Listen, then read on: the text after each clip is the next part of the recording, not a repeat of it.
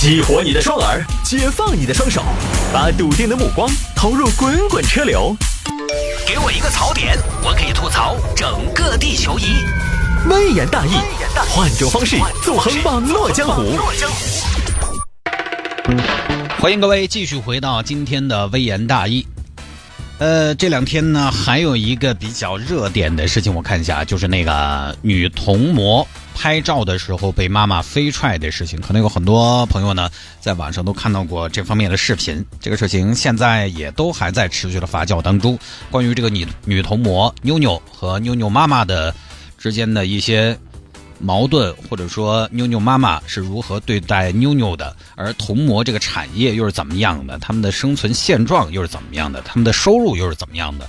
也在持续的被深挖当中。这两天呢，有很多听众朋友发来这个事件，让我关注一下，让我在节目里边摆一下。其实今天坦白说啊，摆这个话题呢，呃，我其实有点心不甘情不愿的，因 为我可能跟网上很多观点有些不太一样。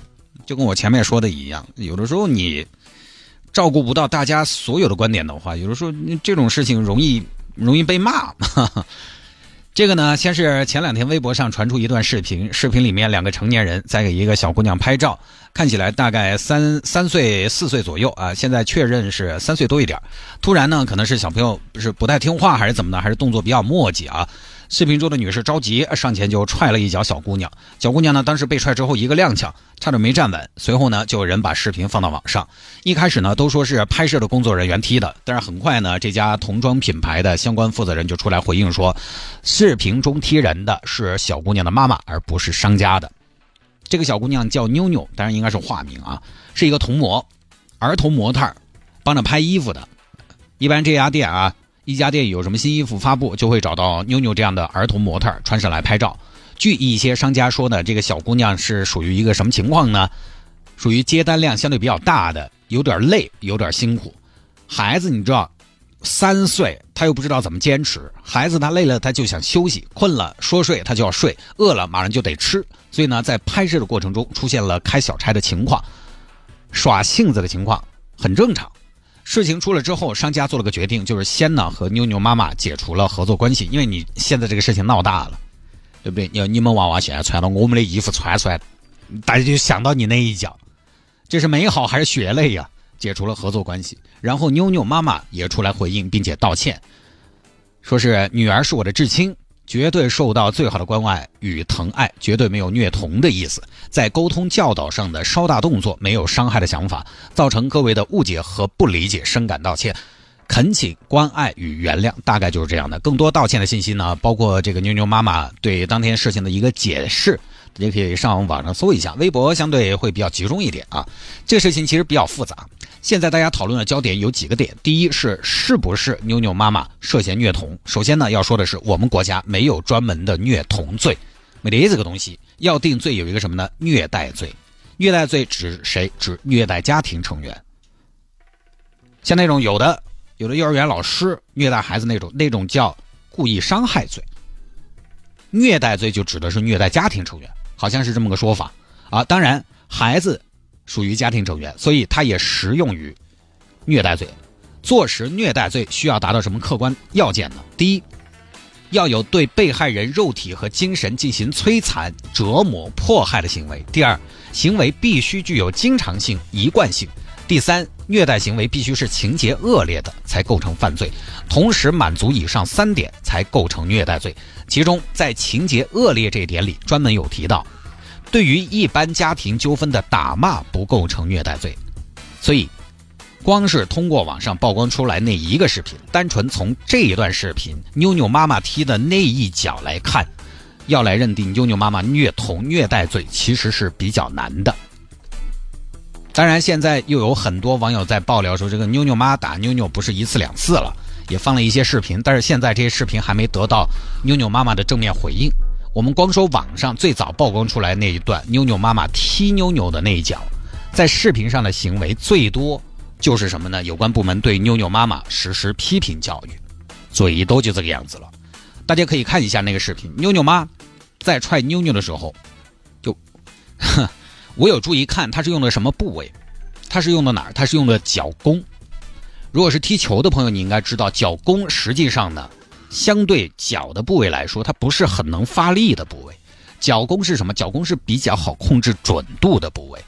实际上，上力量的踹人肯定不会用脚弓，应该用脚背抽，或者直接飞起来，利用惯性用脚底蹬踏，这两种是很能发力的部位。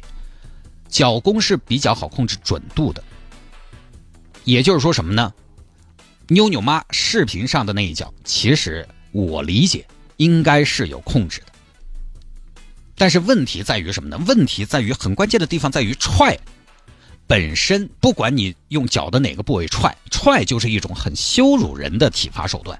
它其实对身体伤害不大，雷就他对妞妞的身体伤害肯定不大，但是看起来很羞辱人，这个就是问题。你哪怕现在有些家长你要体罚打手板会用手啪啪啪打屁股，相对都要好一些。这个踹这个动作一放到网上，肯定就是后妈人设了。所以大家啊，我我就是。通过这个事情，我觉得也是提醒各位当父母的，就是在教育自己孩子的时候，一定要注意这一点。体罚首先不好不对，其次，即便你有的时候，我们知道，当父母的朋友都知道，熊孩子一定有不听话的时候。你说好好沟通，好好沟通，两三岁的孩子，有的时候不好沟通。可能有些网友会说，你没法跟孩子沟通，那是你家长无能。对，很多家长，包括我在内，我觉得有的时候就是无能，就是无力。你看。家里边有孩子的朋友，你知道熊孩子有的时候不听话，呃，可能有一些朋友就要在一定范围内进行体罚。实在要这样做，注意你的方式，不要有羞辱性的体罚。用脚踹是一个非常羞辱的，铲耳屎也是一个非常羞辱的。这两个动作都有比较大的羞辱的性质，而且这两个动作铲耳屎和用脚，其实往往是家长情绪失控的表现。这种时候，你的体罚如果是别人看见了，别人是不会理解的。大家不会觉得你家长是多么的苦口婆心，你这孩子是怎么的熊，怎么的不听话，你也是没办法。他只会觉得，哦哟，后妈嗦，哦，这个当妈的好失态哟。因为这两个动作都是什么？都是突如其来的。你那一瞬间被点燃，孩子那一瞬间就挨了一下。不光他没有反应过来，其实你自己也没反应过来。我们要给自己留一个反应的时间。打手板不一样，打手板就有反应的时间。打手板你有个过程，手板抬起，快点。你要让他把手板摊起，你实际上，呃，实际上在下手之前，你已经有反应了，有过反应，有过沟通了，有过商量了，他也有反应，你也有反应。就是即便你要适当的体罚，也应该在你相对还比较理智的情况下做出的，不要做无意识的体罚。那不是体罚，那是冲动。这第一，核心想说的是，体罚肯定不是比较好的教育方式，能不用最好不用。退一万步说，你要体罚，方式方法也很重要。妞妞妈妈踹的这个动作未必对孩子身体造成多大伤害，但踹这个动作是有一定羞辱性的，要避免。但是单纯从视频来看，很难认定妞妞妈是很多朋友在讨论的虐童。第二，我们要讨论什么呢？讨论另外一个。但今天说的都是我自己的观点，说的不对，大家辅正啊，或者说这种事情也许并没有特别黑白分明的对错，我觉得我们可以交流，互通有无。第二就是大家讨论的什么呢？妞妞妈妈把孩子当成赚钱的工具这一点，这个说起来其实就很复杂，因为它不像体罚，体罚几乎就是现代社会的主流的声音，就是错的。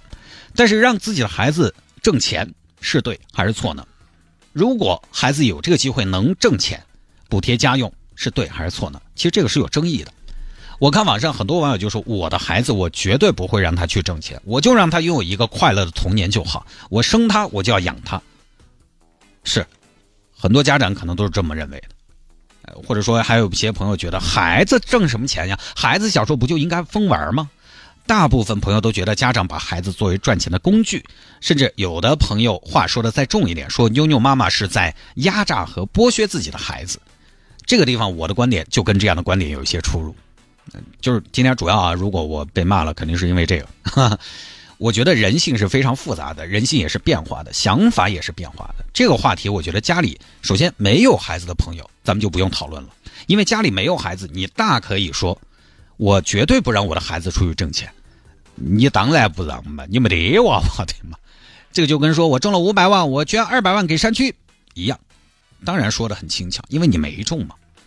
这样的诅咒发誓承诺当然就没有意义，因为你根本不用真的为这个承诺负责，你大概是要自己遇到了这样的情况才能说这个话。好，接下来就只剩下家里有孩子的朋友，这个时候肯定要和我讨论了。太公，我有娃娃，我是不得让我娃娃出去挣钱的。好，那我又要说了，我今天可能有点讨厌啊，但是我提供一个思路，我又要说了，让孩子出去挣钱不要门槛的嘛，是不是所有的小朋友都能出去挣钱的？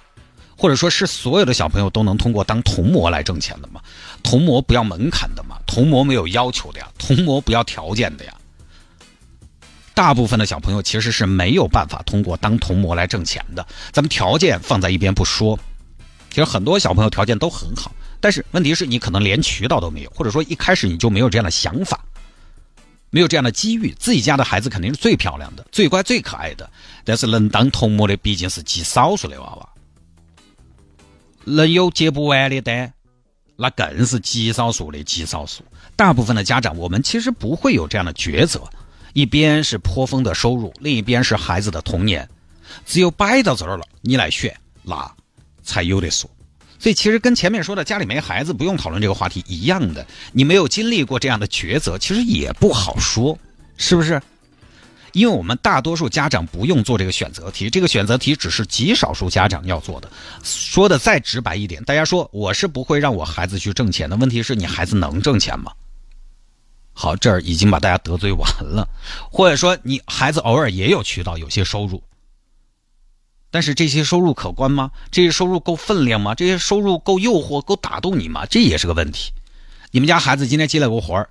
呃，这边承诺拍一天两百块钱，你当然很轻松就拒绝了。两百块没见过，不去。爸爸今天带你耍，小娃儿挣了钱俗气。好，现在加码，拍一天两千，拍一天两万，拍一天二十万，怎么办？可能有些朋友到时候话锋一转，哎呀，你也该吃点苦了嘛，体会下挣钱的艰辛嘛，是不是？有有这种情况可能吗？有这种可能吗？现实的问题就是，现实的纠结就在于，有些童模他确实。根据这两天的深挖和报道，有些童模月入过万，有些很火的童模一年能挣几十万。一般家庭的普通孩子的家长困惑就来了，很多家长的收入都未必有那么高，而且童模这个工作很容易让家长给自己找了台阶下。嘿，他喜欢的嘛，嘿，拍照的嘛，嘿，锻炼一下他的胆量噻，提高他的气场噻。他跟让孩子出去到工厂里边打工干苦力不一样，干苦力一看就感觉是折磨。但是当模特，现在很多家长交钱，他也要把娃娃送去参加什么模特培训的嘛。所以一旦利益当前，成年人是很复杂的。成年人的世界很多选择哪有那么容易呀？可能有人说，一开始童模的家长们不外乎就是想，哎呀，既然有机会嘛，就让娃娃参加一下嘛，也不指望这个能挣钱，主要是。你对不对嘛？顺便拍个美照，能锻炼一下，顺便还能有点小收入，也不是不可以。但一旦火了，或者说得到商家认可了，家长可能就会慢慢的把周末排满。慢慢的，家长发现这个收入几乎到了无法替代的地步了，接下来可能就会耽误课程，让孩子请假去拍。它是一点一点的瓦解的，因为童模从入行第一次拍摄到有很多单可以接，它一定有过程，它赚取收入的变化也有个过程。这个一点点被瓦解的过程和考验，各位，我们在诅咒发誓的时候，他这种从无到有、从零到一、从一又到十这样的质变，那些家长是慢慢在经受考验，在慢慢的考验中，心态慢慢的产生变化。而我们网友诅咒发誓，我绝不怎么怎么样，你是不用去经历这个的。你想想是不是？各位那些明星不缺钱了吗？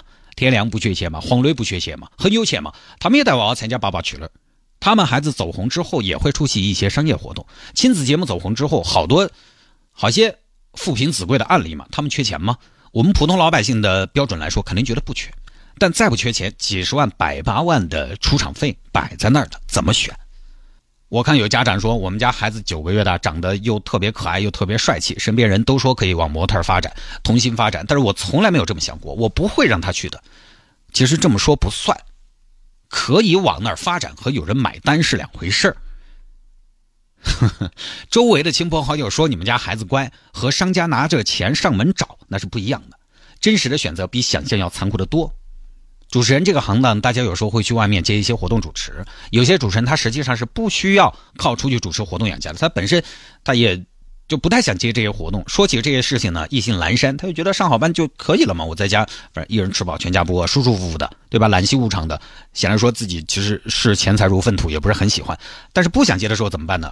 他不会直接拒绝，他会把价格报得很高，你报价高了，自然就少了。但是，一旦这个很高的报价有一个商家接受了，意兴阑珊的他还是要去。其实很多家长呢，包括很多网友。是不面临妞妞妈妈那样的抉择的，就是自己的孩子作为一个童模，每天可以接很多单，可以给家里做很多的贡献，挣钱。很多网友都说我是不会让孩子去干这样的事情的。我前面一个观点呢，就比较激进一些，也说的比较直，就是大部分的孩子其实是没有这样的机会的。你当然怎么说都行啊啊！当然我倒不是说用孩子去挣钱就一定是对的，就是应该的，就是一定是支持的，就是就是特别正常的。但确实呢，我们大多数的家长其实没有经过这样的抉择。我们去可以讨论他这样合不合理、合不合法，但是确实不好据此去质疑什么呢？质疑家长对孩子有没有爱，甚至现在很多网友说妞妞妈就是一个蛇蝎女人。很多网友据此说就应该剥夺妞妞妈当妈妈的资格，剥夺他们的抚养权。你说剥夺就剥夺呀，剥夺了妞妞怎么办？谁来给妞妞当妈？网友来吗？前段时间我们节目里边分享过一个事情，孩子叫校长的外号，孩子被打了。网上很多网友说孩子该被使，家长管教无方，家长管生不管养。这是当时一个非常主流的声音，可能很多朋友没有关注后续。那天节目我没有做重播，为什么？后续是什么？后续是孩子的父亲因为舆论压力跳楼了。各位，即便家长管教有错，错不至死。人家都选择了这么极端的方式来回应回应，其实他说明一个问题，说明什么？说明他觉得委屈。如果一个人犯了错被批评还觉得自己委屈，说明什么？说明他不是不善良，他心肠坏，而是他自己被局限了。他可能因为学识、因为认知的关系，观念就到这儿了。他发自肺腑的觉得自己是对的。当这种情况出现的时候，这种现象出现的时候，违法的按法律处理，不违法的。我觉得我们应该提醒，求同存异，帮助进步，而不是往死了骂。另外，我觉得大家也不用担心童模这个行业会让更多家长选择自己的孩子赚快钱。你放心，大部分的家长还是前面那个话，赚不到这个钱。这个妞妞妈也说了，在湖州织里这个地方有上千的童模，真正能长期接单的，其实也就那么几个，其中就包括他们家的娃娃。这个地方我去过。中国童装之都，所以聚焦在那么点儿大个地方的极少数的孩子可以长期接单，其他的赚不到那么多钱。何况我们内地城市赚不到那么多钱，自己慢慢家长也会权衡，孩子该回去读书回去读书，该干嘛干嘛了。妞妞这种状态的童模不会成为主流的，所以大家也不用担心有更多家长把孩子拿去赚钱，他只是很少一部分人能够通过孩子挣钱改善生活。我没有那么担心童模影响社会风气的原因，也就在这里，它成不了社会主流。在成不了社会主流的情况下，其他极少数的孩子成为网红模特的孩子，他们的生存状况，我们要通过什么？要通过法律来关照。很多网友都说非法童工，其实以前我们说的童工，更多指的是什么呢？指那工厂里面童工、黑砖窑里面的童工。现在我们说童模这种活动，它到底在不在童工范畴，还需要再明确。因为童模的工作跟那些黑砖窑工厂不一样，它灵活性、机动性非常强，它有单就接，利用周末可能一天也能拍，没单就耍，其实没有那么容易界定。中国童装市场现在这么大，服装品牌现在谁没个童装线都有，这个东西要么你就立法直接禁了所有的活的模特，就必须用那种哦娃娃那种胶的模特就对了，童模好像是无法避免。所以呢，新生事物政策要有新的跟进。你比如说规范工作时长、工作环境、工作内容。总之呢，我觉得你们家孩子有机会出去挣点钱，顺便学习和锻炼，引导的好，不是不可以。我也给大家明个盘，我们家孩子其实也拍过两三次。他不是拍衣服，他是接的摄影机构的宣传，每次大概就一个多小时，拍个稍微做做点点照片。而且现在拍孩子都是边逗孩子边拍，一年有一组照片，花周末小半天时间搞定，下午该耍耍该吃吃。我觉得，我觉得哈，影响真的不大。我也不担心我剥夺他的童年，因为他接不了那么多，他两年也就两三次。那种网红很多小朋友的每天几个小时啊，一年接很多这种拍到半夜还在拍，把这个挣成主业，他也没那个条件。说实话，哎，正儿八经的，不是赏他啊，而且商家找他，我晓得噻，不是因为他乖。是因为我乖，就这两年也就两三次，我觉得不是不可以，但是分寸也确实比较重要，顺其自然。这个东西呢，最好不要绞尽脑汁，你不要去推销，不要去刻意经营，因为你一推销一经营，你的功利心就重。你的功利心最后是娃娃来帮你负担满足，并不是你自己去满足的。因为我听后来妞妞妈接受《新京报》采访的时候，她那个语气哈，其实呢，呃，那个说话的语气你会听得出来，他会因为他的孩子接单多而非常的骄傲，甚至有些自豪。那其实就意味着什么？意味着有一天他孩子接单少了，他可能就会很失望。他有个已经有个攀比的心态了。显然他在自己孩子挣钱这件事情上，已经不仅仅是锻炼孩子那么简单。织里镇的童模拍摄，它是一个产业链，它是一个很系统的、很讲求效率的、要谈成本的东西。它很无情，它也不管你是孩子还是成年人。不多说了，今天我这个角度可能跟很多朋友有点不一样。首先，我觉得大多数朋友呢不会有这样的纠结。大多数的孩子也会在学校上上学读书，和同学们和爸妈们度过一个正常的童年，不用过分忧虑。我相信很多家长其实自己也会拿捏。其次呢，因为我们不存在这样的选择，所以我觉得对妞妞妈妈，实际上我觉得我并没有资格去评价她是不是一个合格的妈妈。第三，行业在壮大，行业有需求，希望对这种事情会有更加明确的。一些约束，因为中国毕竟童装市场这么大，需求是有的，这个可能就需要立法。网上有很多此前讨论童模和童工的文章，但是他讨论的更多的是十多岁这个年纪的儿童或者未成年娃娃去走成年人衣服的秀，就英国出个十四岁的娃娃去走哪个大牌的秀，这种讨论儿童当儿童服装模特的其实很少。毕竟你这个拍广告也好，拍照片也罢，童装总不能喊个大人去穿嘛，这肯定有需求，这种需求需要满足，但同时呢，也需要规范。好吧，各位，这一条呢就跟大家分享到这儿啊。